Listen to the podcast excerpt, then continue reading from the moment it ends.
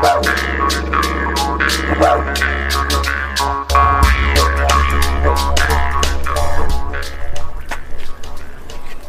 are you planting at the moment anyway?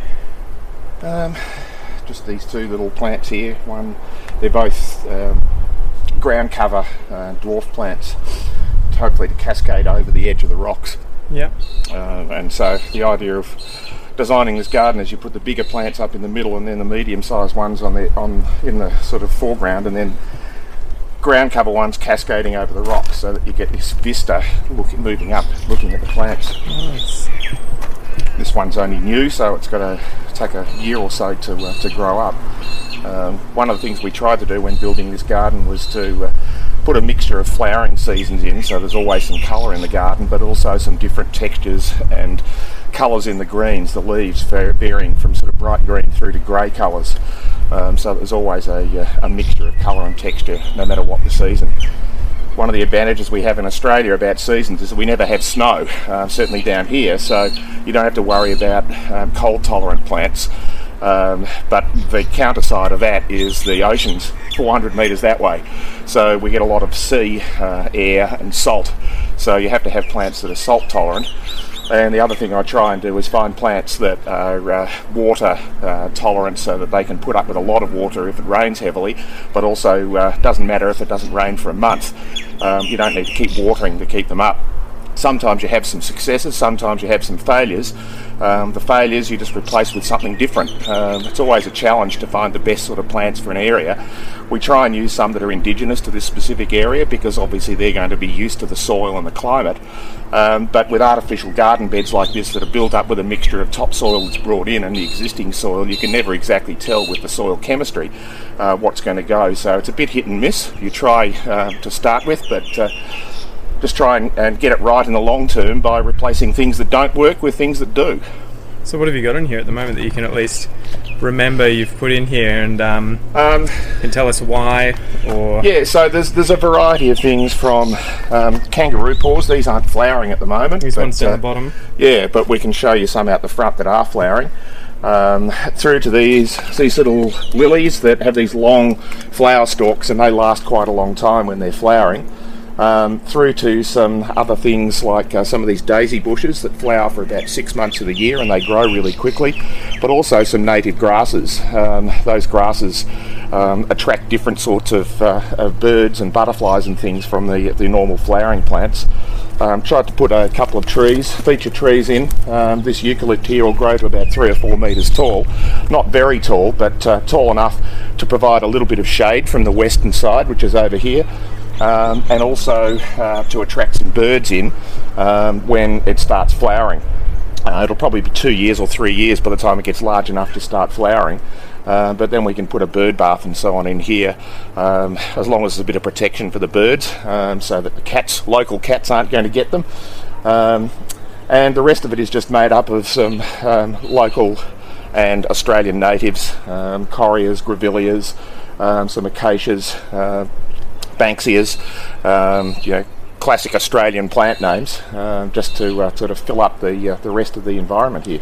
So do you find that the native plants make a big, big difference for bringing in native animals? Uh, yeah, they do. Um, there are certainly some uh, non-native plants that will bring in birds and uh, insects um, because they, they flower um, with a lot of nectar in them. But often they're short flowering seasons, and so if something's only flowering for a few days or a few weeks, it's not much use to you for a long-term effect. Um, so for attracting animals in.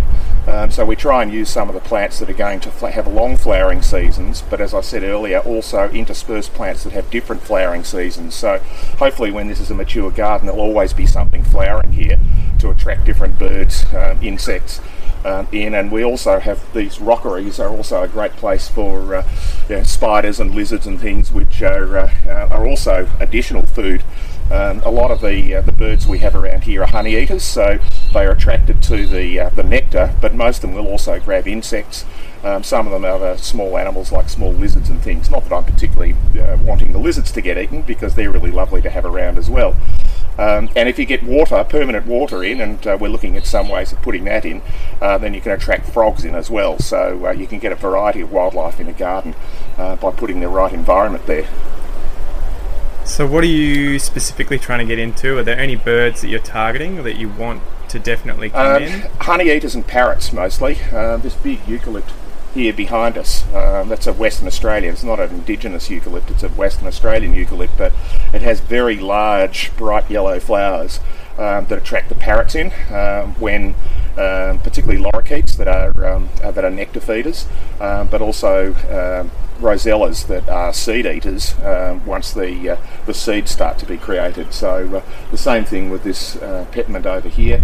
Um, just trying to uh, to get a mixture of plants that will bring in particularly parrots and honey eaters because they're uh, they're pretty, they're noisy, so uh, it's good to have them around.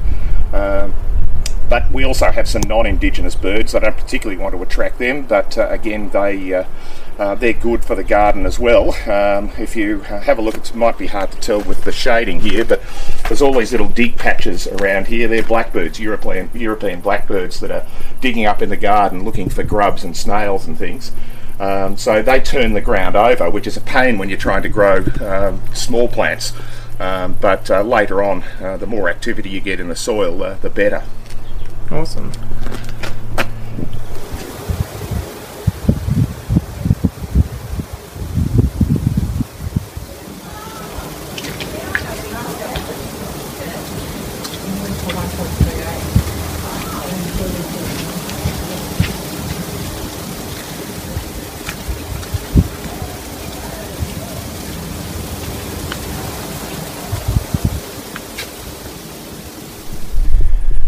What's the thing to your uh, left, Dad? Talk about that and why it's Australian. oh, the deck out the front of the house. um, yeah, wooden deck. We've, as you can see by the shiny and sort of wet look on it, just oiled it yesterday. Um, so every year or so, you've got to put more oil into it to uh, to keep the timber in good condition. Uh, so the barricades up here are to uh, prevent people from walking straight up onto it into the front door. Um, one of the challenges when you've got one at your front door is uh, how you uh, leave it locked off for 48 hours uh, before it dries. so, why is it such an Australian thing too? The deck. Um, I think a lot of uh, original colonial Australian houses were built with verandas over them and decks around the house. Um, a lot of that before the days of air conditioning. Uh, people used to build so that you can open up windows of any side of the house and have shade um, with cool air coming through the house um, when you, uh, and particularly in the evening as it starts to cool off. Um, so uh, uh, people have just had this tradition of building uh, decks around their house. We've only got a very little veranda here. It's really just an eave overhang. Uh, we don't really have room, um, and with a, a low roof, uh, it would be uh, quite a low uh, veranda if we had it on. So I did want to show you these kangaroo paws quickly. The small plants that we had around the side haven't started to flower yet, but uh, this is what they look like. Get them in a variety of colours.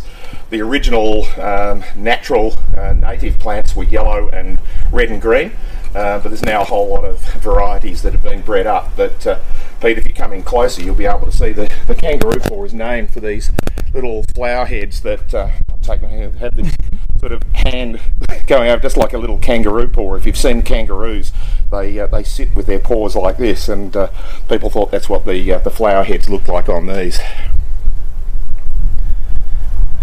Awesome. So, can you tell us anything else about the other plants that you've got here in the front Um, yard, Dad? look, Banksia here. Um, this one's called Banksia robur. Um, obviously, it's a small plant. It grows to about two or three metres tall and quite wide. Um, the idea with this one was to put a plant in here to uh, to block off a little bit of the street view. We didn't want to have a fence coming all the way down the side here and blocking us off completely.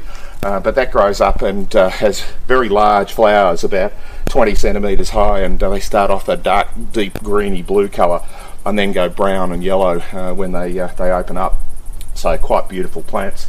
Um, the rest of them, again, are just a mixture of, of plants with uh, flowers all through the season. There's some small everlasting daisies um, that are really varietals. They're um, they're originally been bred from some native plants, but they're called everlastings because the flowers can last for months. Um, and if you also if you cut them um, and dry them out, they'll last for years um, in uh, you know, flower decorations and so on because they're almost like a paper uh, rather than the soft petals that you get. Um, other things we've tried to do again are different textures, different colours. You can see the greys, the lime greens, the dark greens, and so on in here. um, and some more different sort of grasses, um, particularly these uh, wallaby grasses in here that, um, while they look dead over summer, So they're uh, these these little ones. This little one here, yeah. Um, it looks sort of dead over summer, but uh, those seed heads um, will sit there for a few months. They'll eventually fall off, and then as soon as the rain starts again in autumn, the, the plant, the grass will start to green up again, and then reflower the next spring. So they're a, uh, um, a perennial plant uh, that looks like an annual, uh, but they keep coming back.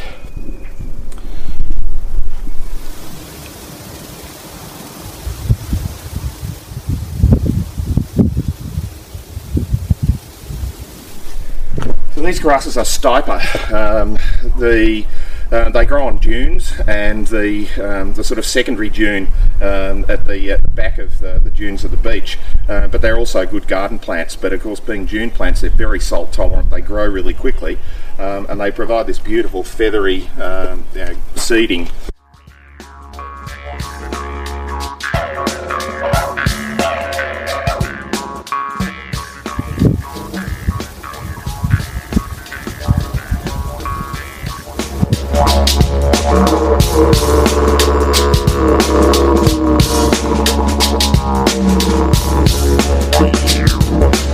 Environment.